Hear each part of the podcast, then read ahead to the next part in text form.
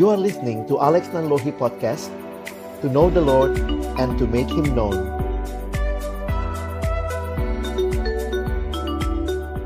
Selamat sore untuk adik-adik dan juga Bapak Ibu sekalian. Kita bersyukur kepada Tuhan.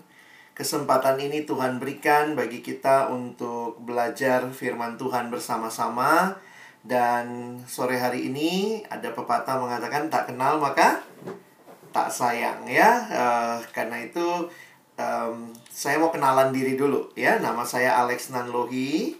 Saya saat ini melayani di dalam pelayanan siswa dan mahasiswa di Jakarta dengan pelayanan Perkantas. Dan saya dari gereja di GPIB di Kelapa Gading. Di gereja saya juga terlibat dalam pelayanan di remaja atau di tempat kami yang disebut dengan Teruna, ya. Senang sekali sore hari ini boleh berbagi dengan teman-teman sekalian. Jadi berharap tak kenal kan maka tak sayang, ya. Sudah kenal sih berharap makin disayang.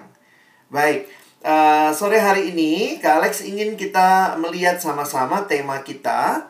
Dan ini PowerPoint presentation yang saya siapkan buat kita sama-sama. Jadi hari ini kita akan melihat tema berbeda dalam persahabatan, ya. Tentunya setiap kita ingin menjadi berkat dimanapun kita berada, termasuk juga tentunya di tengah persahabatan kita, ya. Nah, Kak Alex ingin mulai dengan pengen kenal sih, ya, teman-teman semua. Tapi ya kalau mesti sharing satu-satu, kenalan satu-satu pasti nggak sempet, ya, karena waktunya terbatas. Tapi Kak Alex ingin teman-teman sharing sore hari ini secara singkat saja. Kan ini lagi masih pada di rumah gitu, ya. Belajarnya juga nampaknya masih dari rumah, masih pembelajaran jarak jauh. Nah, Kak Alex ingin tanya ini. Bagaimana perasaanmu saat ini ketika harus belajar online di rumah? Nah, ini kalian generasi icon, emoticon. Silakan teman-teman pilih maksimal 2 pilihan. Which one describe how your feeling at this moment ketika kalian lagi belajar di rumah? Silakan, Kak Alex kasih waktu, ya. Silakan teman-teman mengisi apa nih kira-kira feelingmu. Yang mana yang paling tepat menggambarkan, aduh aku nih begini banget nih sekarang, ya. Wah, thank you Gwen. Siapa lagi? Oke. Okay. Revanya, terima kasih. Rafael, 2 dan 7. Ha, oke. Okay. Ada lagi? Silakan yang mau mengekspresikan gitu, ya. Ini nggak ada benar salah, ya. Ini kita sama-sama jujur aja sama perasaan kita. This is how I feel gitu, ya. Silakan. Oke, okay. Thank you Toti nomor 2. Ezekiel nomor 1 dan 7, ya. Oke. Iya, terima kasih teman-teman yang udah sharing, yang udah berbagi gitu, ya. Thank you Bea juga. Oke. Iya, terima kasih teman-teman. Boleh dong Kak Alex dengar siapa, ya? Rafael deh. Rafael, kenapa pilih nomor 2 dan 7? Kira-kira kenapa sih perasaan itu yang mewakili? Rafael, boleh buka mic-nya? Boleh kita dengar sharing sebentar?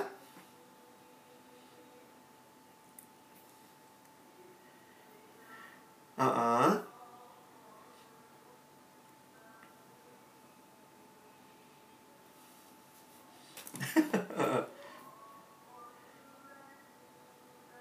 Okay.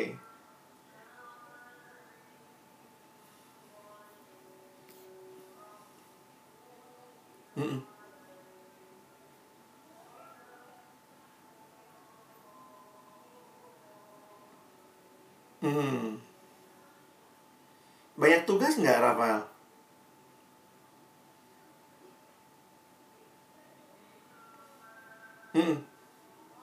Oh, oke. Okay. Boleh tahu Rafael kelas berapa sekarang? 3 SMP. Oke, okay. Thank you ya buat sharingnya Rafael. Wah, ini mewakili teman-teman sekalian. Dan saya pikir juga banyak hal ya yang kita alami, yang kita rasakan. Boleh dengar satu lagi dari Titan kali ya. Titan silakan. Boleh share kenapa tuh pilih nomor 2 sama nomor 4. Apa yang kira-kira Titan rasakan?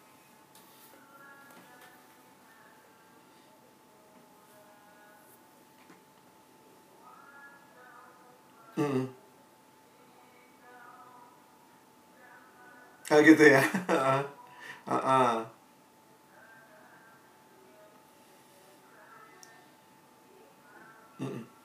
gitu deh.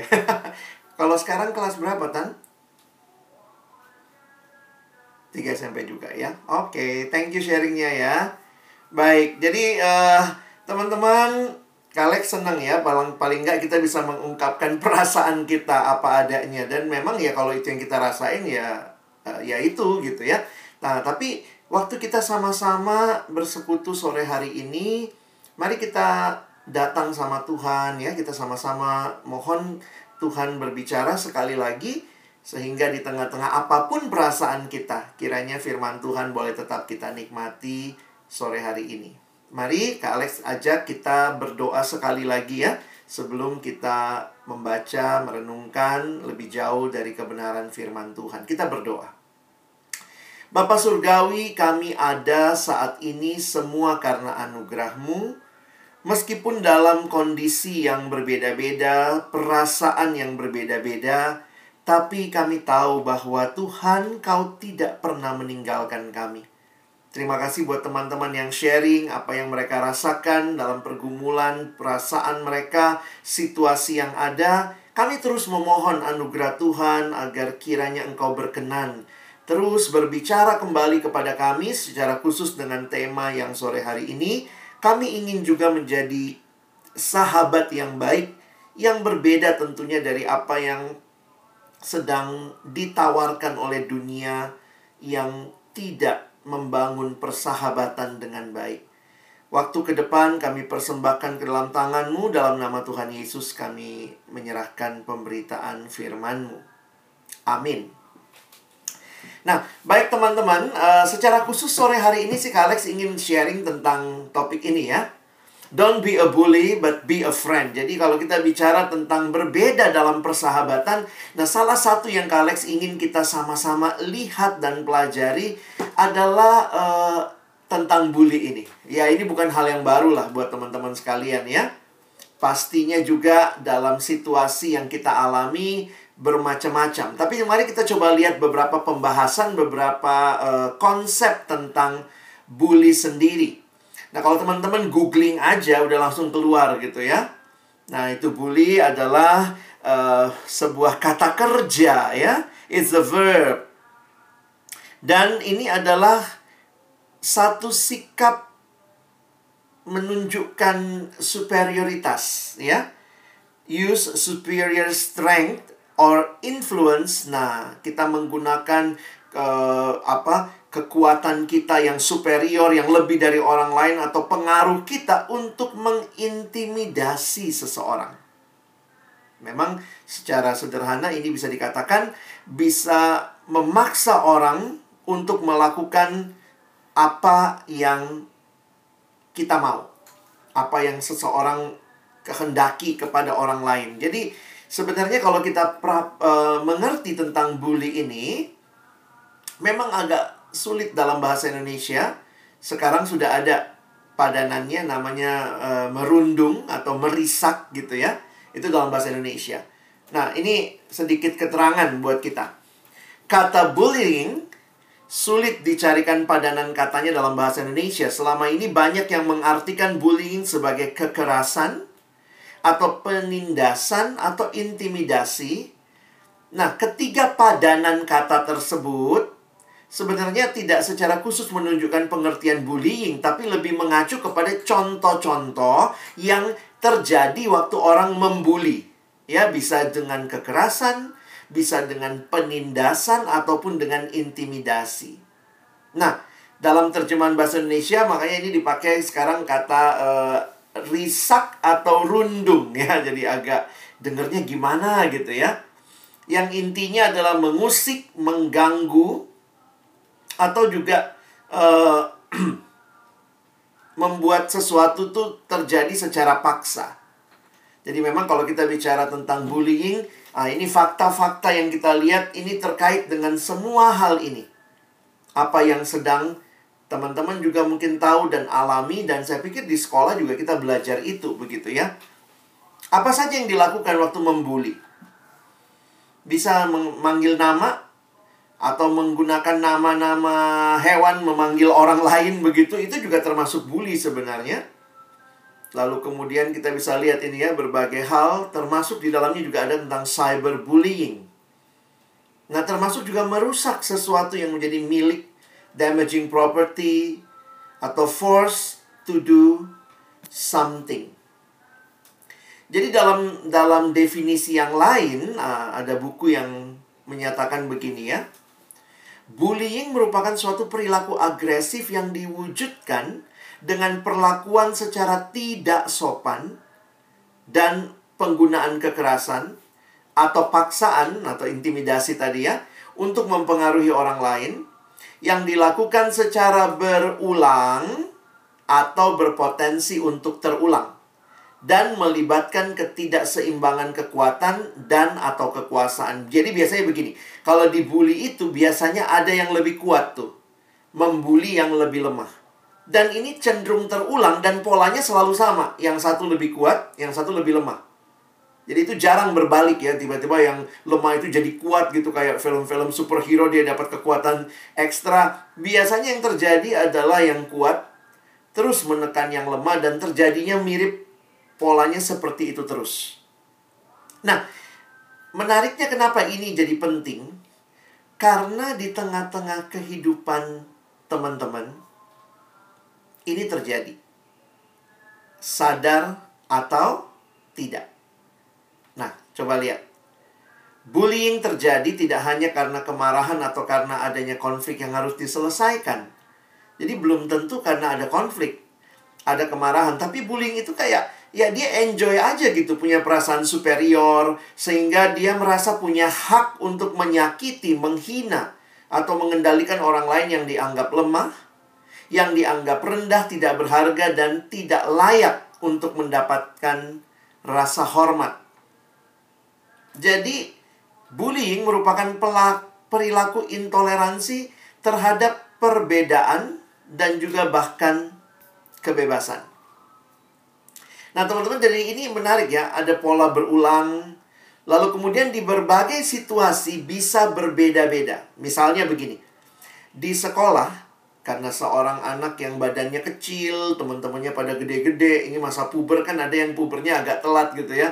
Jadi kemudian karena badannya kecil, cungkring gitu ya, akhirnya dia dibully sama teman-temannya yang lebih besar dari dia, yang menekan dia.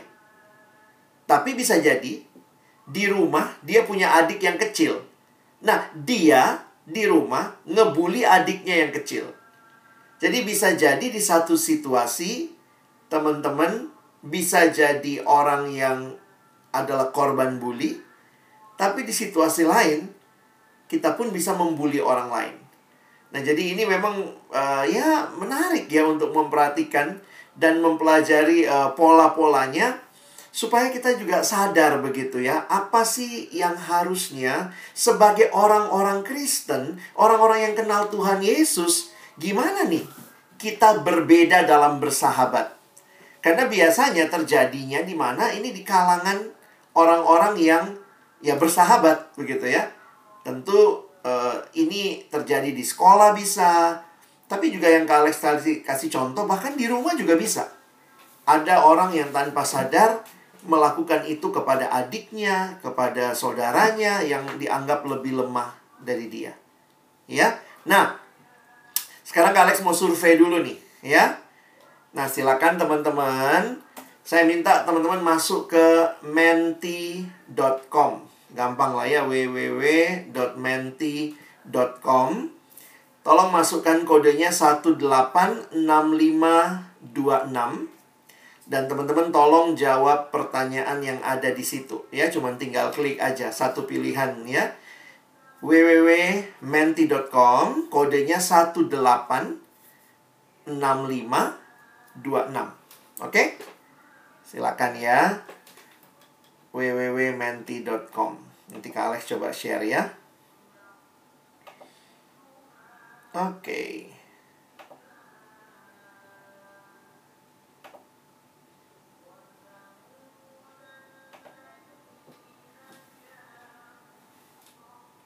Iya. Silakan, ini sudah ada 9 orang yang menjawab. Saya pernah dibully. Oke. Kita di room ini ada 30-an orang. Ini silakan yang baru respon 13. Alex masih tunggu. Kodenya 186526. Nah, biar kita lihat sama-sama ya, siapa yang pernah dibully gitu. Baru 15 orang, yang lain boleh ikutan. 186526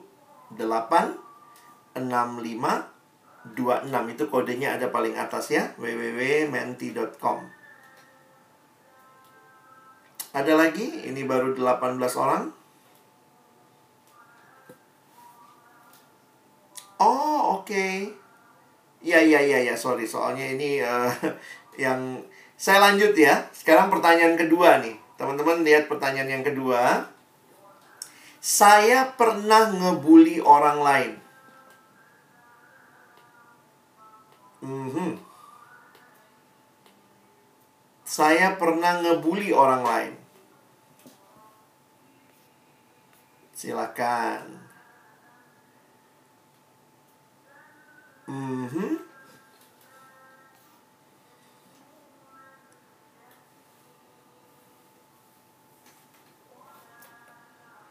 Oke. Ya, ini yang cepat duluan ya, soalnya ini pakainya yang gratisan. Baik. Teman-teman, apa yang kira-kira kita pelajari dari pola ini? Bahwa ternyata pasti ada dari kita yang memilih dua-duanya, pernah dibully dan pernah ngebully. Ya, Kak Alex sih berharap ada juga yang memilih sama-sama ya. Saya tidak pernah dibully dan tidak pernah membuli. Tapi dari data yang masuk secara sekilas ini, nampaknya kita bisa menyatakan bahwa yang pernah dibully juga cenderung membuli lagi. Atau orang yang pernah dibully, maka ia akan jadi seperti, ya makanya tadi ya, pola yang berulang, melakukan hal itu pun kepada orang lain. Nah teman-teman, ini jadi thank you ya buat yang sudah ikutan dalam survei singkat kita. Nah, Kak Alex ingin kita menyadari begini teman-teman ya, bahwa ini bukan hal biasa, ini satu problem sebenarnya yang muncul karena orang tidak memahami dengan baik, dengan tepat apa sih artinya menjadi sahabat yang baik bagi sesama. Teman-teman, Kak Alex ingin cerita satu kisah sedih. Kisah yang sebenarnya disitulah saya jadi sadar betul tentang bully yang punya efek jangka panjang. Jadi satu waktu saya dapat telepon dari seorang teman yang meminta untuk datang melayani adiknya. Adiknya yang sedang sekarat di rumah sakit. Jadi waktu itu singkat cerita, adiknya ini kena penyakit di usia muda, 30-an tahun. Kena penyakit diabetes, lalu kemudian itu merambat ke seluruh tubuh. Dan akhirnya itu sampai merambat ke ini ya, terkena juga ke paru-parunya, penuh dengan air, susah bernafas, dan akhirnya waktu itu kondisi makin menurun, makin lemah, dan waktu itu dokter sudah mulai angkat tangan, tidak sanggup lagi, sehingga waktu itu teman saya telepon, Alex bisa datang nggak? Saya bilang, saya no problem bisa datang. Dia bilang, adikku kondisinya makin lemah. Jadi memang dia sudah bernafas pakai belum pakai selang gimana, tapi dia sudah dibantu oksigen karena napasnya udah mulai susah. Dan waktu itu saya datang, dan ya disitulah jadi kenal, jadi mulai cerita ya. Terus kemudian saya dengar dari kakaknya, Jadi sebelum saya datang, saya tanya dulu sama kakaknya, adikmu sakit apa? Kenapa usia masih 30 tahun sudah sakit, lalu kemudian kena diabetes gitu dan seterusnya. Dan dia cerita ya, teman saya cerita sebelum Kak Alex datang. Dia bilang adiknya ini adalah korban bully. Dia mengalami bully kira-kira SMP ya, seumuran kalian sebagian. Dan waktu itu adiknya ini memang badannya cukup gendut. Jadi bulinya, bully fisik.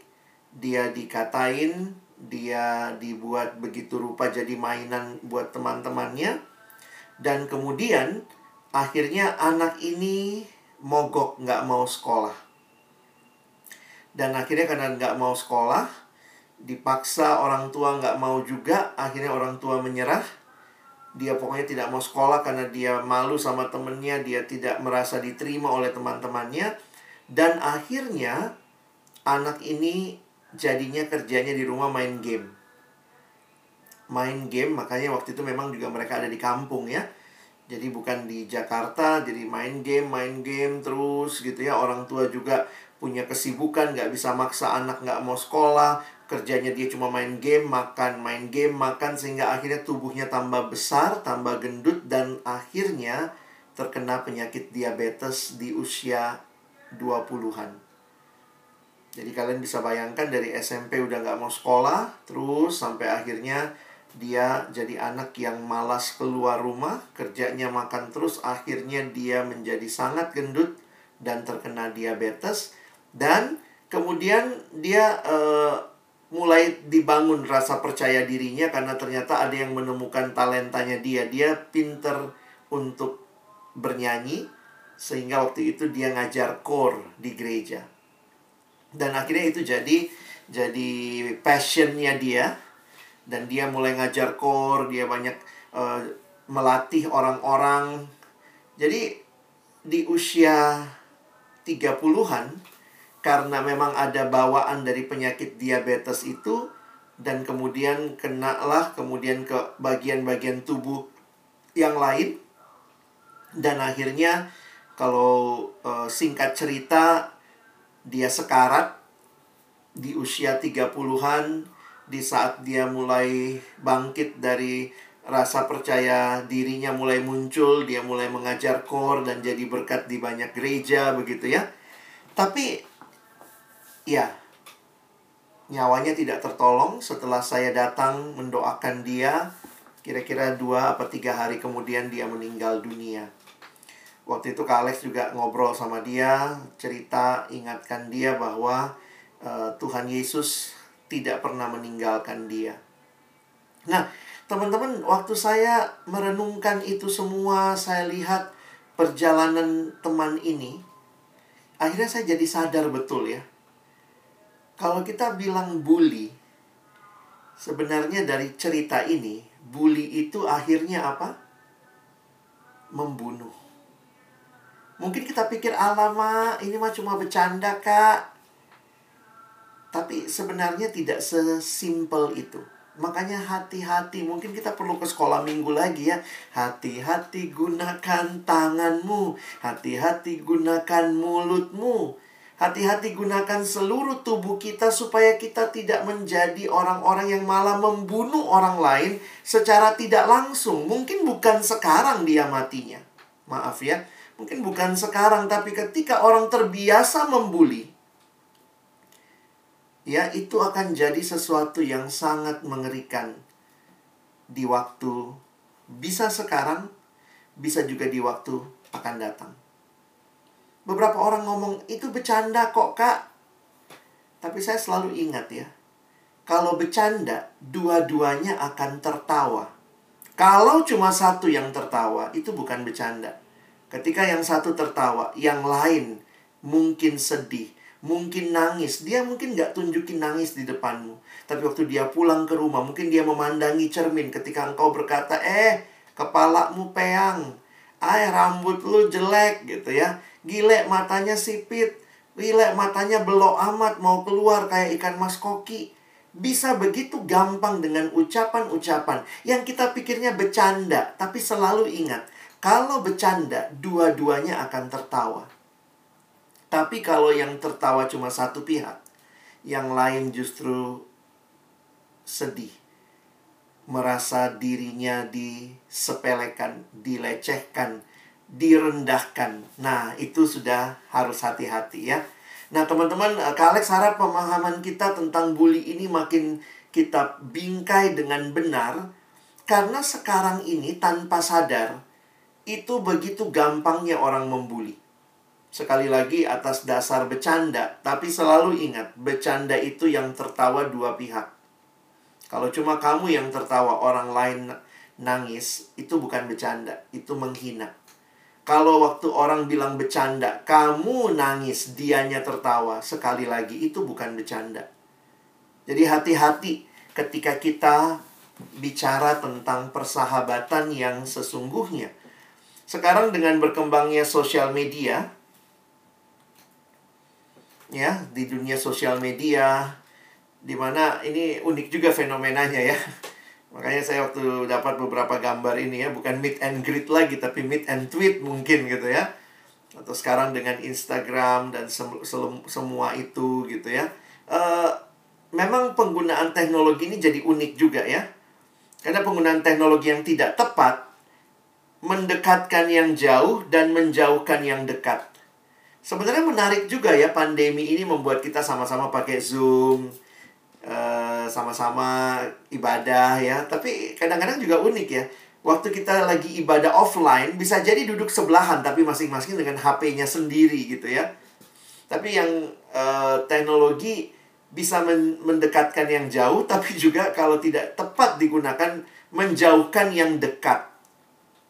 Nah, bully pun masuk ke dalam dunia teknologi. Sehingga sekarang juga Kak Alex bawakan materi ini di beberapa sekolah juga. Karena ini juga materi yang biasanya diminta oleh sekolah-sekolah untuk diajarkan kepada anak-anak, khususnya berkaitan dengan cyberbully.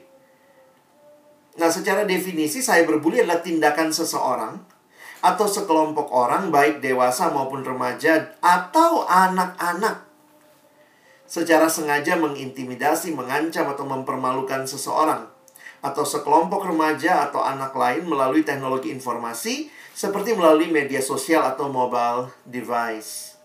Jadi teman-teman, kita harus hati-hati ya. Begitu gampangnya kita mungkin tanpa sadar komen di status orang ketika ada teman yang mungkin lagi posting dia lagi ngapain, lalu kemudian kita komen begitu rupa ya. Itu teman-teman bisa jadi apa ya? Itu gampang sekali menjadi bagian yang membuat orang jadi sedih gitu ya ketika ada komen-komen. Makanya kalau kita lihat sekarang itu banyak para artis gitu ya, jadi korban dari bullying. Karena apa yang mereka lakukan di komen begitu rupa ya.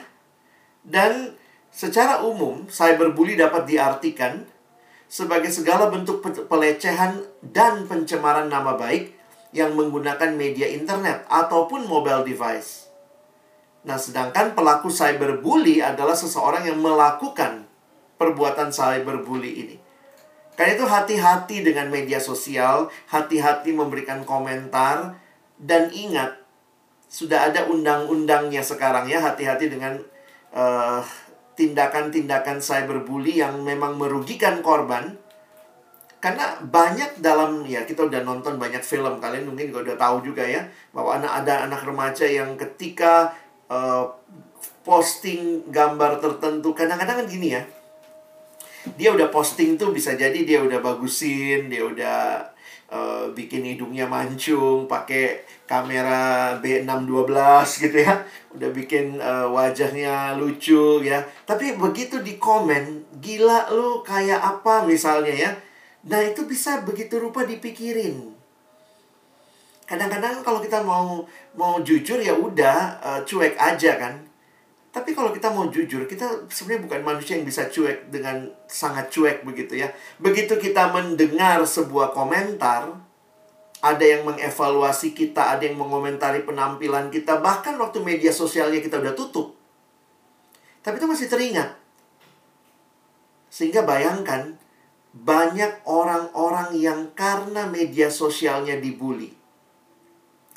Bahkan ada yang sampai bunuh diri. Ya. menyebabkan gangguan fisik maupun mental, dan kadang berakhir dengan kematian. Ada yang waktu dia posting, terus kemudian orang bilang, gila gendut banget, padahal dia udah mungkin sebulan puasa, sehingga akhirnya dia mulai ngurusin badan. Kenapa? Karena dia sangat mendengar komentar netizen gitu ya. Mungkin kalau kita dengar begitu, ih ngapain sih dengerin gitu? Tapi memang jujur teman-teman, begitu kita punya sesuatu yang kita posting dan dikomentarin negatif, itu pasti kepikiran. Sehingga secara undang-undang pun di Indonesia telah ada undang-undang ITE ya, Undang-Undang Informasi dan Transaksi Elektronik. Jangan main-main, itu bisa dituntut. Pencemaran nama baik, dan bahkan ini bisa jadi hal yang kalau saya perhatikan banyak anak muda, anak remaja yang kadang-kadang merasa di dalam dunia medsos itu dunia milik dia. Udahlah, gue bisa ngomong apa aja. Tapi ini yang hati-hati terjadi, justru dirinya terkena undang-undang ini. Dan ini ada hukuman sanksi penjaranya ataupun membayar ganti rugi. Tanpa kita sadari sebenarnya di dalam banyak hal kita bisa terjadi cyberbully ya. Kita punya grup line, teman-teman dekat. Biasanya ada deh satu orang yang jadi korban.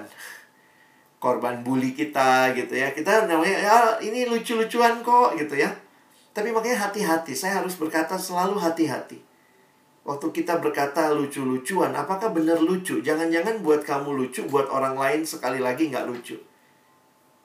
Jadi hati-hati dengan ini ya, bullying ini. Stop bullying. Saya pikir inilah yang terbaik. Mari bangun keakraban yang tidak usah membuli, ya. Keakraban yang wajar gitu ya. Tentu ada masa muda kita senang memberikan nama julukan sama teman kita dan segala macam. Tapi kalau itu ternyata adalah bentuk penghinaan kita yang kita bungkus dengan kata-kata manis supaya terlihat terdengar manis, sebenarnya itu pun menyakitkan ya. Nah, ini sedikit bagian terakhir sebagai refleksi mungkin ya. 3 hal yang paling sering ditanya seputar risak atau bullying, atau sekarang lebih umum dipakai kata rundung ya. Ada yang nanya, sebenarnya dari umur berapa sih orang mulai melakukan itu ya? Dari usia berapa sih anak berpotensi bisa membuli temennya? Walaupun jarang terjadi katanya, perilaku agresif sebenarnya dapat terlihat sejak usia prasekolah. Wih, bahkan sebelum sekolah ya. Ketika anak secara agresif menunjukkan perilaku untuk mendapatkan apa yang ia inginkan secara berulang. Maka ini dapat dikategorikan sebagai bentuk awal dari risak atau bullying. Pernah lihat anak kecil yang lagi main sama temennya dan kemudian semua mainan temennya dia mau ambil, dia mau kuasai. Nah, sebenarnya kalau tidak dididik dengan baik, tidak diarahkan dengan baik, itu sudah ciri-ciri di mana kalau besarnya itu gampang sekali merundung, gampang sekali membuli, apalagi kalau dia punya ditambah badannya besar, punya kekuatan yang lebih, mungkin itu akan jadi sesuatu yang dia manfaatkan untuk merundung temannya. Ya. Lalu yang kedua, apa yang harus diajarkan pada anak agar ia mampu membela dirinya saat dirundung? Nah, ini saya pikir juga penting ya. Buat kalian korban-korban bully, ayo stand up juga ya for yourself. Maksudnya bukannya melawan, dalam arti melawan, tetapi bukan berarti kamu harus diam saja. Ya. Makanya ditulis di sini membela diri, bukan berarti harus berkelahi. Membela diri dan berani bicara bukan berarti menantang lawan. Anak perlu diajarkan beberapa cara efektif menghadapi bully. Kenapa? Karena dunia ini terus ngebully, ya. Misalnya, tinggalkan, jauhi pelaku. Kalau kalian memang tidak siap, cyberbully itu terjadi ya. Kalau kalian nggak siap, maka matikan kolom komentarmu. Sehingga nggak usah lihat ada yang mengkomen di situ. Itu kan paling gampang. Kalau ada yang ngebully kamu, ya udah tinggalin. Jangan dekat dengan orang itu, jauhi pelaku. Dan tidak usah menunjukkan reaksi berlebihan dan tidak menunjukkan reaksi berlebihan. Jadi jangan juga kayak emosional banget, marah atau apa gitu ya. Tapi bersikaplah tegas. Jadi kayak ada satu teman yang dulu waktu Kak Alex juga masih kecil gitu ya. Mungkin zaman kami tuh nggak terlalu kuat orang berkatakan ini bully atau tidak. Tapi saya ingat banget tuh, dia bilang begini. Maaf ya, nggak lucu bercandaannya. Wah. Dan waktu dia ngomong tegas begitu, kita sadar gitu ya, teman-temannya jadi sadar. Oh, yang kita anggap biasa, buat dia, dia nggak suka. Nah, jadi kita mesti punya kepekaannya. Strategi ini perlu dilatih agar anak terbiasa menghadapinya, karena ini dunia yang akan banyak membuli kita. Saya pikir kalian juga mesti siap ya. Jangan jadi orang-orang yang kemudian tidak punya ketegasan, tidak punya prinsip, dan mari stand up untuk kebenaran tentunya ya. Lalu apakah merisak bullying hanya terjadi di sekolah? Nah, ini saya udah bilang tadi ya, tidak selamanya hanya di sekolah. Bisa terjadi di mana saja, termasuk dengan saudaramu di rumah. Coba periksa lagi habis ini ya. Jangan-jangan kamu terlalu membuli adikmu, mungkin kakakmu, bahkan teman baru yang ketemu di taman, di mall, tempat bermain umum. Itu mudah sekali kita menjadi orang yang merasa diri superior. Bullying juga dapat terjadi melalui internet, penggunaan gadget ya, termasuk dengan pemasangan gambar dan status media sosial yang tidak pantas. Di balik ini semua sebenarnya apa sih yang bisa kita renungkan, teman-teman ya? Alex ingin mengajak kita lihat beberapa nilai Kristiani, bahwa sebenarnya ini adalah kebutuhan kita akan sahabat, akan relasi. Kenapa kita mengalami ini? Manusia itu makhluk sosial, itu kalimat Alkitab, bukan kalimat sosiologi. Allah berkata di Kejadian 2:18, tidak baik kalau manusia itu seorang diri saja. Kita butuh orang lain. Nah, tetapi ketika kita jatuh dalam dosa, relasi ini pun, persahabatan pun terkontaminasi dengan dosa. Padahal Alkitab punya konsep persahabatan yang indah sekali. Amsal 17 ayat 17 misalnya ya, bahwa seorang sahabat menaruh kasih setiap waktu dan menjadi sahabat di dalam kesukaran.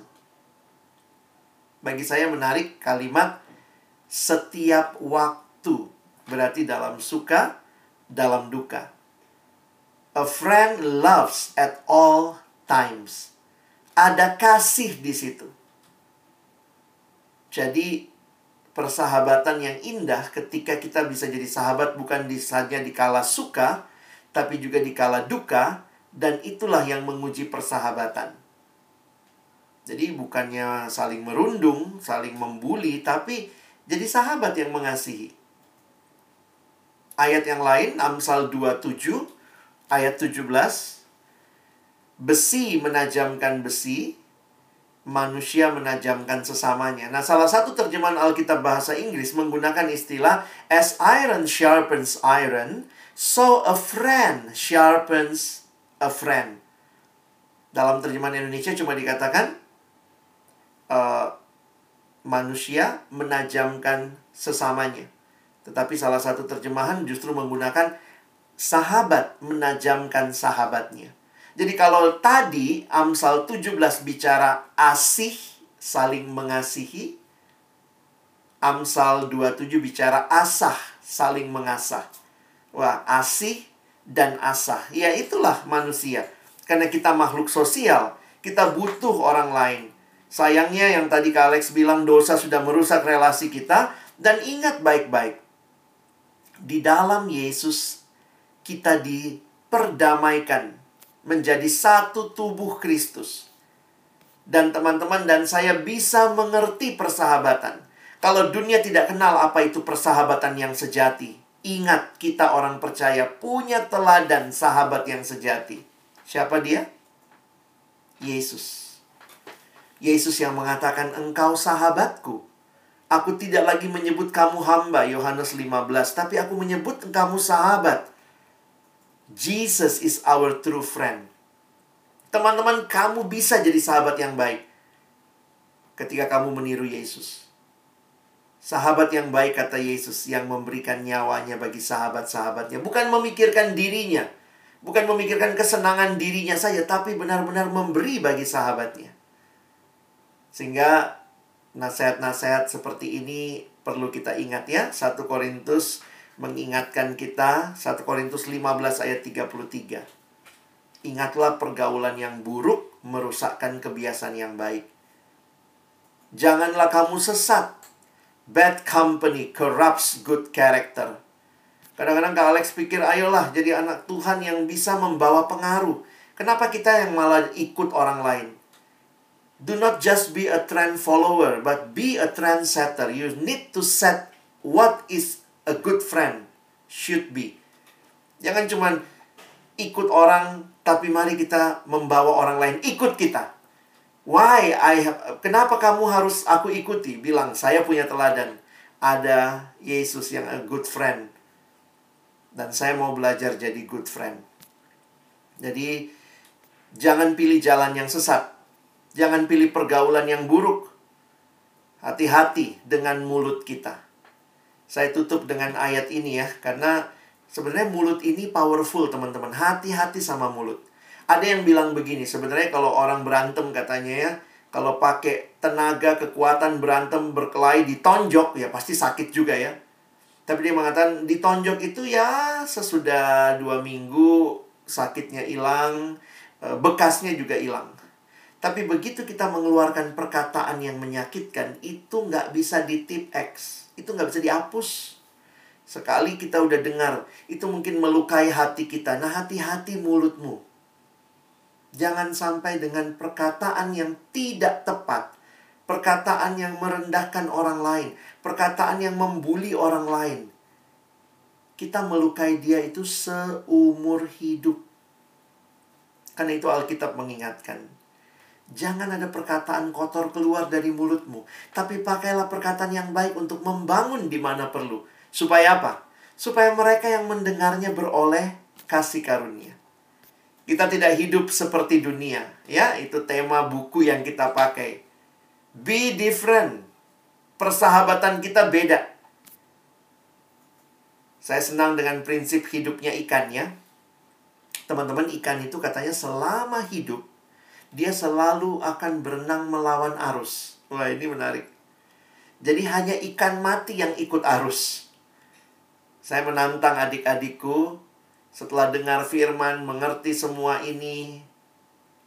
Do you want to live a different life? Saya nggak mau ikut orang lagi bully-bully teman.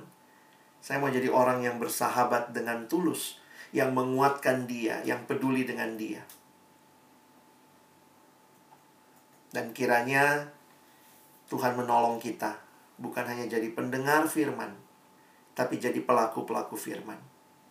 Kalau ada orang-orang yang kau ingat, melalui perkataanmu, melalui sikapmu, kau telah membuli dia, mari belajar minta maaf sama dia. Atau mungkin kamu dibully teman, mari belajar memberikan pengampunan. Minta Tuhan bukakan mata dia, supaya dia sadar. Tapi bagianmu adalah ampuni dia. Dan kiranya waktu kita belajar mengampuni, kita belajar meminta maaf, kiranya terjadi rekonsiliasi. Saya pikir itulah persahabatan yang indah, yang Tuhan mau. Alangkah indahnya kalau dunia ini dipenuhi oleh sahabat-sahabat yang sejati.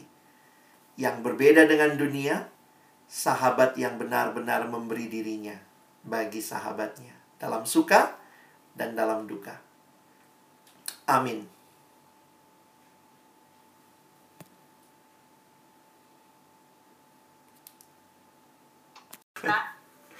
Dia nggak dapat itu di orang lain. Dulu saya gitu waktu sekolah, jadi panggil dewa mabok. Karena saya badannya kecil, terus kalau jalan kayak melayang-layang gitu kan, orang mabok gitu kan. Tapi ya saya mah ini aja, santai aja, nggak apa-apa. Itu kan termasuk kalau orang yang baper kan kayak jadi nggak suka kan dikata-katain gitulah. Cuman mas saya ketawa aja, terus ya karena apa nilai-nilai saya bagus, kalau ulangan bagus ya mereka dekat-dekat aja kalau untuk hal-hal itu. Tapi kalau untuk yang ngaco-ngaconya, ngabur-ngabur gitu ya mereka tahu nggak ngajak saya. Nggak ngajak ya. Gitu. Jadi itu aja, Ref, santai aja, Ref, nggak apa-apa. Nanti balik lagi kok, asal kita punya kualitas benar kepala. Iya. Mungkin ada lagi yang lainnya? Ayo.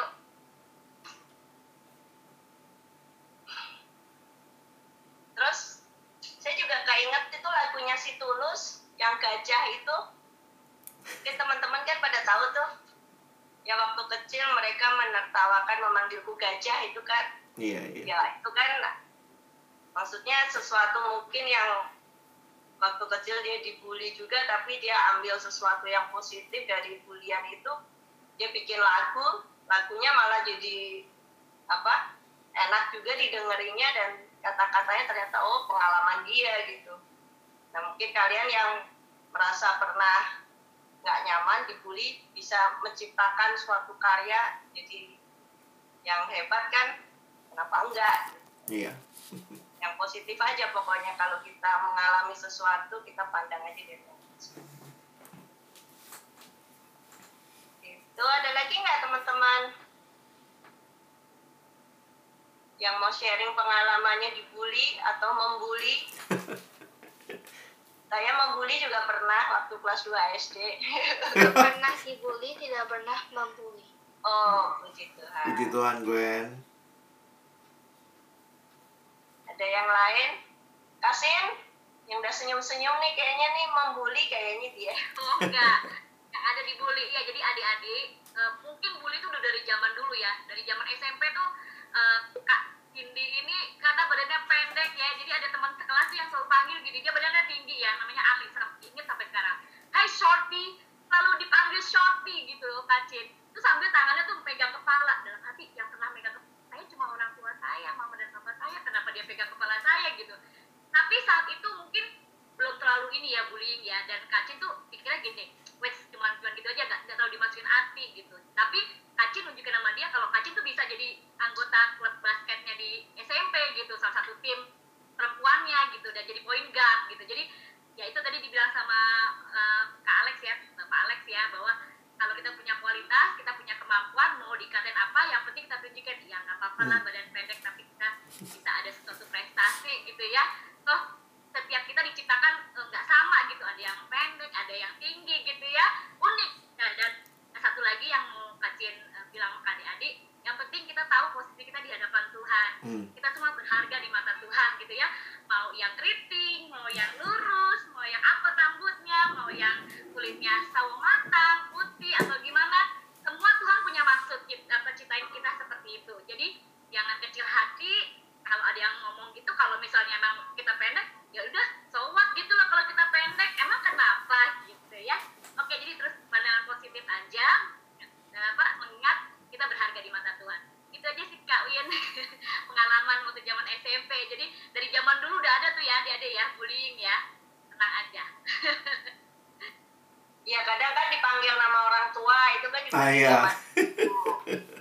Ada yang baper banget, ada yang ya biasa lah. Sampai sekarang ketemu masih manggilnya nama bapaknya.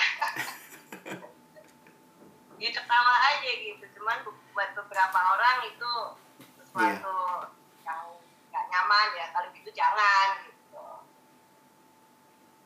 Kak Jun di belakang senyum-senyum. Kak Jun membuli atau dibully? Boleh sharing dong Kak Jun. Atau di tengah-tengah Kak Jun. Atau di tengah-tengah yang mendamaikan. Damai nih Kak. Pengalaman dibully kayaknya juga nggak terlalu ada ya, puji Tuhannya sih nggak terlalu ada gitu. Membuli juga enggak, tapi menyaksikan temen di antara temen saling membuli, nah itu ada. Nah, jadi memang kadang-kadang dalam situasi seperti itu, mungkin saya juga menyesal gitu. Harusnya sebagai anak Tuhan kan, kita jangan diem aja ya, gitu. Menyaksikan ada proses bully-membuli, dan kalau kita bisa berbuat sesuatu, setidaknya, misalnya, mengingatkan teman yang membuli, kenapa kita nggak lakukan? Nah, saya tuh dulu cenderung cari aman. Udah deh, pokoknya aku gak dibully, ya udah deh gitu, aku diem aja. Nanti kalau aku nasehatin, aku jadi dibully juga gitu kan. Nah itu kadang-kadang ada pengalaman waktu SMP rasanya. Waktu SMA kayaknya udah agak dewasa ya orangnya, jadi udah cita-cita masing-masing gitu ya. Jadi nggak terlalu, itu kayaknya waktu SD kelas 5 ke atas sampai SMP. Nah itu ada, jadi saya menyaksikan kadang ya itu kekurangan saya itu. Harusnya minimal kalau saya takut diminyatin, oh ya lapor ke guru misalnya gitu ya. Kalau kita takut nih nama kita ketahuan ini, ya udah kita lapor ke guru. At least kita do something lah. Itu nggak perlu kita biarkan juga ya kalau sebagai anak Tuhan. Nah, saya dapat ini pelajaran baru sore ini dari Kak Alex. Kalau dapatnya dulu mungkin saya bisa lebih proaktif tuh Kak Alex. Iya. Terima kasih firmannya. Mau nambahin aja sih teman-teman tadi pas Kak Alex sharing. Memang saya nggak tahu ya kalau dari pengalaman yang saya lihat dari cerita anak saya nih Kelvin, memang makin kesini nih apalagi gadget ini ya gitu, teknologi, media sosial tuh membuat anak-anak itu cenderung punya dunia sendiri, tetapi terkoneksinya itu lebih luas sebenarnya gitu, tapi koneksinya di virtual. Nah akhirnya proses tadi manusia mengasah sesamanya itu kayaknya jadi kurang ya gitu. Terbatasnya itu karena apa? Kita mau mencari sahabat yang berjalan dalam kebenaran. Kalau saya lihat tuh makin-makin hari kebelakangan ini memang makin terbatas. Ya, kita makin terbatas. Saya, ya ini teman-teman yang ikut sore ini bisa dibilang populasinya berapa persen sih dari semua remaja yang ada di Maleo, ya? Jadi teman-teman yang sore ini hadir kan berarti teman-teman merasa ada kebutuhan mendengar firman Tuhan, pengen bertumbuh. Nah, tetapi di luar itu kan ya nggak tahu alasannya nggak ikut, apakah memang ada hal lain yang penting atau memang nggak peduli. Nggak peduli lah, ngapain sih firman Tuhan ya hari ini gitu, belajar-belajar firman Tuhan. Nah artinya apa teman-teman? Populasi orang-orang yang bisa kita jadikan the real sahabat, yang tadi ya pergaulan yang buruk itu kan merusak kebiasaan baik. Teman-teman udah baik nih, tapi bergaul dengan yang buruk kan jadi bisa membuat buruk. Nah tadi puji Tuhan tuh Reva bisa tetap punya prinsip ya, tapi konsekuensinya ditinggal atau dijauhin. Nah tapi ya memang teman-teman harus tetap percaya meskipun jumlah teman yang bisa jadi sahabat itu jadi terbatas, tapi selama teman-teman bersahabat erat dengan Tuhan Yesus, maka kasih dari Tuhan Yesus itu tidak pernah terbatas. Ya. Sekalipun kita nggak punya satu orang sahabat pun karena kita mau hidup dalam kebenaran, ada Tuhan Yesus yang jadi sahabat kita. Jadi jangan menjual kebenaran untuk dapat teman. Nah itu teman-teman coba berusaha untuk pegang terus gitu, pegang kebenaran Tuhan. Dan kalau karena kebenaran ini akhirnya kita dijauhin teman, ya udah nggak apa-apa, itu konsekuensinya gitu ya. Sambil belajar berhikmat, minta hikmat sama Tuhan. Bagaimana nih Tuhan, aku akan menjalani. Pada akhirnya sih Tante percaya Tuhan akan mempertemukan teman-teman itu dengan teman-teman yang memang membangun untuk bertumbuh. Kalau teman-teman tetap setia sama Tuhan, tetap tunduk sama Tuhan, gak mungkin Tuhan itu membiarkan teman-teman sendirian. Dia akan pertemukan dengan teman-teman lain yang bisa saling membangun, saling membantu, dan membawa ke pertumbuhan teman-teman sendiri, yaitu doa kita ya buat teman-teman remaja semuanya. Itu aja Tante Kak Winnie. Makasih Kak Alex firmannya. Sama-sama Bu. Ada lagi yang lain yang mau sharing supaya memperkaya kita juga, pengalaman dari teman-teman semua gimana kalau membuli atau dibully, nggak apa-apa. Iya nih, mana Kia suaranya Kia? Iya Tan. Ada mau di-sharingin nggak? Tante, saya izin ke toilet dulu ya Tante. Iya. Sejauh ini belum ada sih Tan. Belum ada, aman-aman aja ya dari persahabatan dengan teman-teman. Iya Tan. Oke deh. Nggak ada lagi yang lain yang mau ditanyakan juga?